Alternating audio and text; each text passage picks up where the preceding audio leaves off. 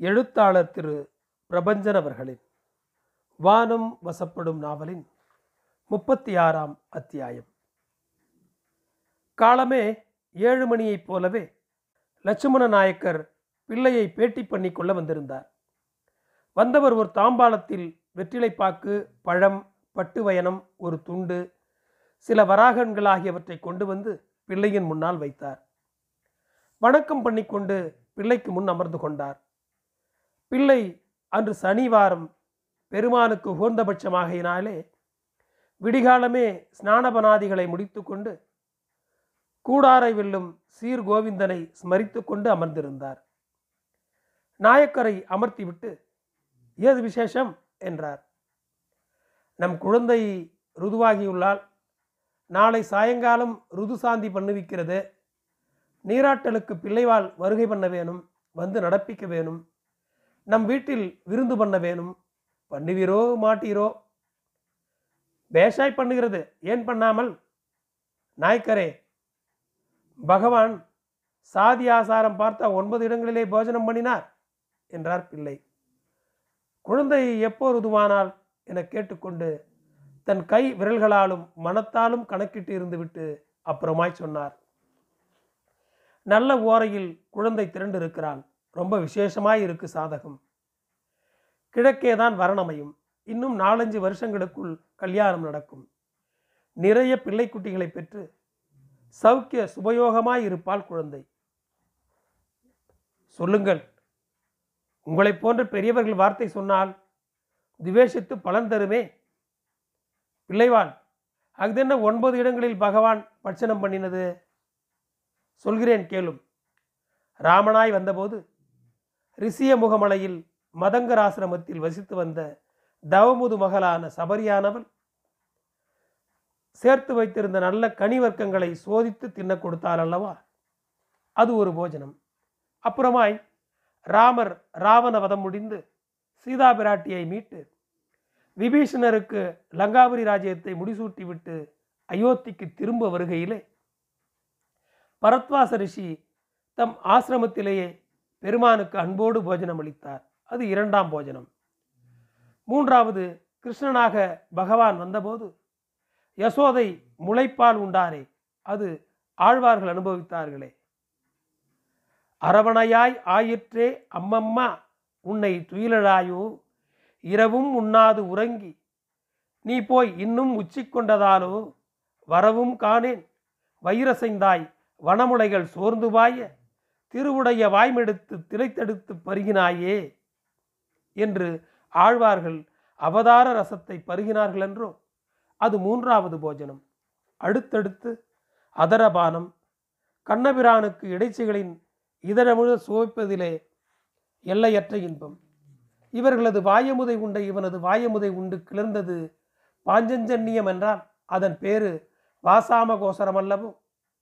கமலப்பூவின் வாசனையோ கற்பூர வாசனையோ என்று பகவான் வாய்மனம் பற்றி ஆண்டாலும் அனுபவித்துள்ளால் தானே இது அதர போஜனம்.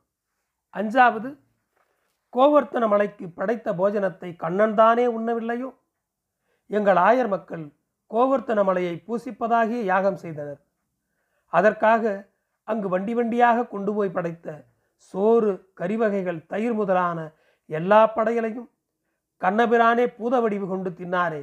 அது அஞ்சாவது போஜனம்.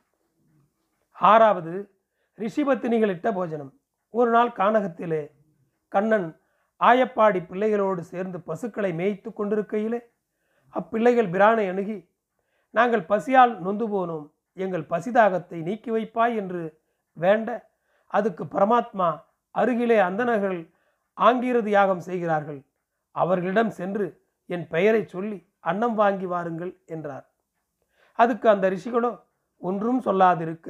ரிஷிபத்தினிகள் அது கேட்டு புலகாங்கிதம் அடைந்து பஞ்சபட்ச பரமானங்கள் தயார் செய்து தாமே வந்து சாதம் படைத்து பரிமாறினார்களே அது ஆறாவது போஜனம். ஏழாவதானது கிருஷ்ணன் பாண்டவர்க்காக அஸ்தினாபுரத்துக்கு தூது போன போது நடந்தது. பீஷ்மர் தாம் அறிவின் மேலோன் ஆனபடியினாலே தமது கிரகத்துக்குத்தான் கிருஷ்ணன் வருவான் என்றிருக்க. துரோணாச்சாரியார் தாம் சாதியில் உயர்ந்தோம். தமது கிரகத்துக்கே கிருஷ்ணன் வருவான் என்றிருக்க. துரியோதனனோ செல்வத்தால் மிக்க தம் அரண்மனைக்கே கண்ணன் வருவான் என்றிருக்க. மகாத்மா விதுரரோ நான் அற்ப இயல்பினன். நம் குடிலுக்கு பரமாத்மாவை எவ்வாறு அழைப்பது என மருகி இருக்க கிருஷ்ணரோ விதுரர் வீடு சென்று போஜனம் பண்ணி அவரை கௌரவித்தாரென்றோ அது ஏழாவது போஜனம். பெரிய பாச்சான் பிள்ளையும் கூட விதுராழ்வார் கண்ணனுக்கு இட்ட அன்னத்தை பற்றி திருப்பல்லாண்டு எட்டாம் பாட்டிலே நெய்யிடை நல்லதோர் சோறு என்ற பாட்டுக்கு வியாக்கியானம் பண்ணுகையிலே சோற்றுக்கு நன்மையாவது இட்டவன் என் இட்டோம் என்றிருத்தல் உண்டவன் இதுக்கென் செய்வோம் என்றிருத்தல் தாயிட புத்திரன் உண்ணும் சோற்றுக்கு இவ்விரண்டும் இல்லையே என்னமா போலவே அச்சோற்றை அனுசந்திக்கவில்லையா? எட்டாவது போஜனம். அஸ்தினாபுரத்திலே குந்தியிட்ட சோறு அல்லவா? ஒன்பதாவது நம் குசேலரிட்ட சோறு அவல் சோறு. கிருஷ்ணன் என்ன கொண்டந்தீர்கள்? என்க வெட்கப்பட்டு ஒழித்த அவளை பிடுங்கி பகவான் உண்கையில் ருக்மணி தடுத்தாள். என்ன வியாஜியம்? முதல் பிடி அவளுக்கே குசேலருக்கு இம்மை மறுமை செல்வங்கள் பூர்த்தியாகிவிட்டன. மறுபிடி அவளுக்காய் பெருமானும் தேவிமார்களும் குசேலருக்கு அடிமை பண்ணும்படியாகும். தோழமை போய்விடும் என்னும்படி பண்ணினது ஒன்பதாம் போஜனம். நாயக்கர் பிள்ளை சொற்களை அனுபவித்துக் கொண்டிருந்தார். அதனாலே நாயக்கரே பகவான் சாதி குலம் கோத்திரம் பார்த்தோ போஜனம் பண்ணினது அல்லவே அனுமாரோடும் உண்டார். ஆயர்பாடி சிறுவரோடும் உண்டார். ஆதலினால் கேவலம் மனுஷர் எண்ணத்துக்கு பார்க்கிறது? எல்லாம் தங்கள் அன்பு. ரொம்பவும் இழைத்து போய் ஏது பண்ணி ஜீவனம் பண்ண என்று நான் இருக்கையில் என்னை கும்பினியில் சின்ன வியாபாரியாக பண்ணி கப்பலுக்கு சரக்கு பிடிக்கும் வேலை கொடுத்து என்னையும் ஆளாக்கி நடப்பித்தீர். அதைவிடும் என்னை கூச்சப்படுத்தாதீரும். குழந்தைக்கு பட்டு சகாலத்தும் வராகன்களும் கொடுத்து நாய்க்கரை அனுப்பி வைத்தார் பிள்ளை. வாக்கு கொடுத்தபடி அடுத்த நாள் நீராட்டு விழாவுக்கு சென்று போஜனம் பண்ணி வீடு திரும்பினார். மத்தியான பூஜை முடித்துவிட்டு பிரகாசத்தில் வந்து அமர்ந்தார் பாலமணி குருக்கள். இனி அக்கடா என்று இருக்கப்பட்ட நேரம். கோவிலின் பிரதான கதவுகள் மூடப்பட்டு திட்டிவாசல் மட்டுமே திறந்திருக்கும். யாராவது வழிப்போக்கர்கள் வருவர். அர்ச்சனை கற்பூரம் ஏற்றி காட்டுங்கோள் என்று வருகிற நபர்கள் பையன்கள் கவனித்துக் கொள்வார்கள். மத்தியானமானால் கோபுர வாசல் வழியாக நேராக பிரகாரத்துக்கு காற்று புகுந்து வரும். கடற்கரை காற்று. ஆளை கிரங்கடித்து கண்ணை சொக்க வைக்கும். குருக்கள் தூணில் சாய்ந்து கொண்டு அட்டங்கால் போட்டு அமர்ந்து காற்றை அனுபவித்துக் கொண்டிருந்தார். புரட்டாசி மாசத்து வெயிலாக இருந்தன சுல்லென்று கொண்டிருந்தது. வெயில் கூடவே சிலு சிலுவென்று பனிக்காற்று விரவி இருந்தது. குருக்கள் லேசாக உள்ளொடுங்கி பாதி விழிகளினூடே வெளிச்ச சிதறல்களை இமையாமல் நோக்கி கொண்டிருக்கையில்தான் யாரோ அருகே வந்து நிற்கிற பிரங்கஜையில் கண்ணை திறந்தார். எதிரே பானுக்கிரகியும் அவள் தோழியும் நின்றிருந்தார்கள். பானுவா என்ன இந்த மத்தியான பொழுதில்? பானுவும் தோழியும் பிரகாரத்தில் குருக்களுக்கு சமீபமாக அமர்ந்து கொண்டார்கள். குருக்களை காணத்தான். இந்த சமயம்தானே குருக்கள் ஆசுவாசமாக இருக்கிறதே? என்றாள் பானு. உள்ளது. ஏதாவது விசேஷமோ? பானு மௌனமாக இருந்தாள். யோசிப்பவள் மாதிரி பிறகு சொன்னாள் விசேஷம் ஒன்றுமில்லை குருக்களே. தரைப்படை கொமாண்டான் அதாவது கமாண்டன் பராதியை பற்றி துறை பெண் சாதி அண்டை நான் பிராது கொடுத்திருந்தேன் அல்லவோ? அதை தொட்டு அந்த முரடன் அடிக்கடி என் வீட்டண்டை வந்து என்னை வம்பு பண்ணி கொண்டிருந்தான். நான் துபாஷ் ஆனந்தரங்க பிள்ளையிடம் பிராது பண்ணியதுக்கு பிள்ளை நீ பயப்படாமல் இரு என்றார்கள். சொன்னது போல குவர்னர் அண்டையிடம் இது விஷயமாக அவர் பேசினார் என்கிறார்கள். அதை தொட்டு பராதி கொஞ்ச காலமாக நம் வீட்டு பக்கம் வருவதை ஒழித்திருந்தான். தவிரவும் இது யுத்த காலம் அல்லவோ அதை தொட்டு அவன் சென்னப்பட்டினத்துக்கு போய் சேர்ந்தாச்சு. சனியன் விட்டது என்றிருக்கையில் தலைவலி ஒழிந்து திருகுவழி வந்தாற்போல் அவன் ஆட்களின் தொல்லை அதிகமாச்சுது. குறிப்பாக துறை பெண் சாதி இடத்திலே துபாஷ் என்று சொல்லிக்கொண்டு எடுபடியாய் இருக்கிற தொப்பை நாராயணன் என்கிறவன் வழிகாட்டுதல் கீழே அக்கிரமம் அதிகமாகத்தானே ஆச்சுது? வெள்ளை சிப்பாய்கள் நடுசாமத்தில் குடித்து போட்டு கதவை தட்டுகிறதும் நாராசாரமாக பேசுகிறதும் அட்டகாசம் பண்ணுகிறார்கள். குடி தவறிழைத்தால் ராஜாவிடம் சொல்லலாம் ராணியாய் இருக்கப்பட்டவளே இந்த தொந்தரை பண்ணுகிறதா இருந்தால் எங்கு போக? மனம் சலித்து கிடந்தது அதுதான் தங்களை பார்த்து போகலாம் என்று வந்தது. குருக்கள் சில நேரம் அமைதியாக இருந்துவிட்டு சொன்னார். அப்படித்தான் நடக்கிறது. துரைசாணி அண்டையில் இருக்கிற சிப்பாய்கள் மற்றும் சொல்தாதுகள் ரொம்பத்தான் அட்டகாசம் பண்ணுகிறார்கள். உன் வீட்டண்டைக்கு மட்டும் வருகின்றார்கள் என்றில்லை. சாட்சாத் பகவான் இருக்கப்பட்ட கோவிலுக்குள்ளே புகுந்து காளித்தனம் பண்ணுகிறார்கள்.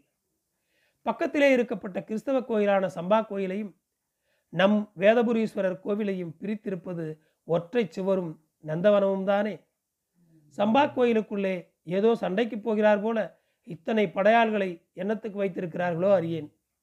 எனக்கென்ன தோணுது என்றால் நம்மை மிரட்டத்தான் இத்தனை கெடுபிடிகள் செய்கிறார்களோ என்று தோன்றுகிறது.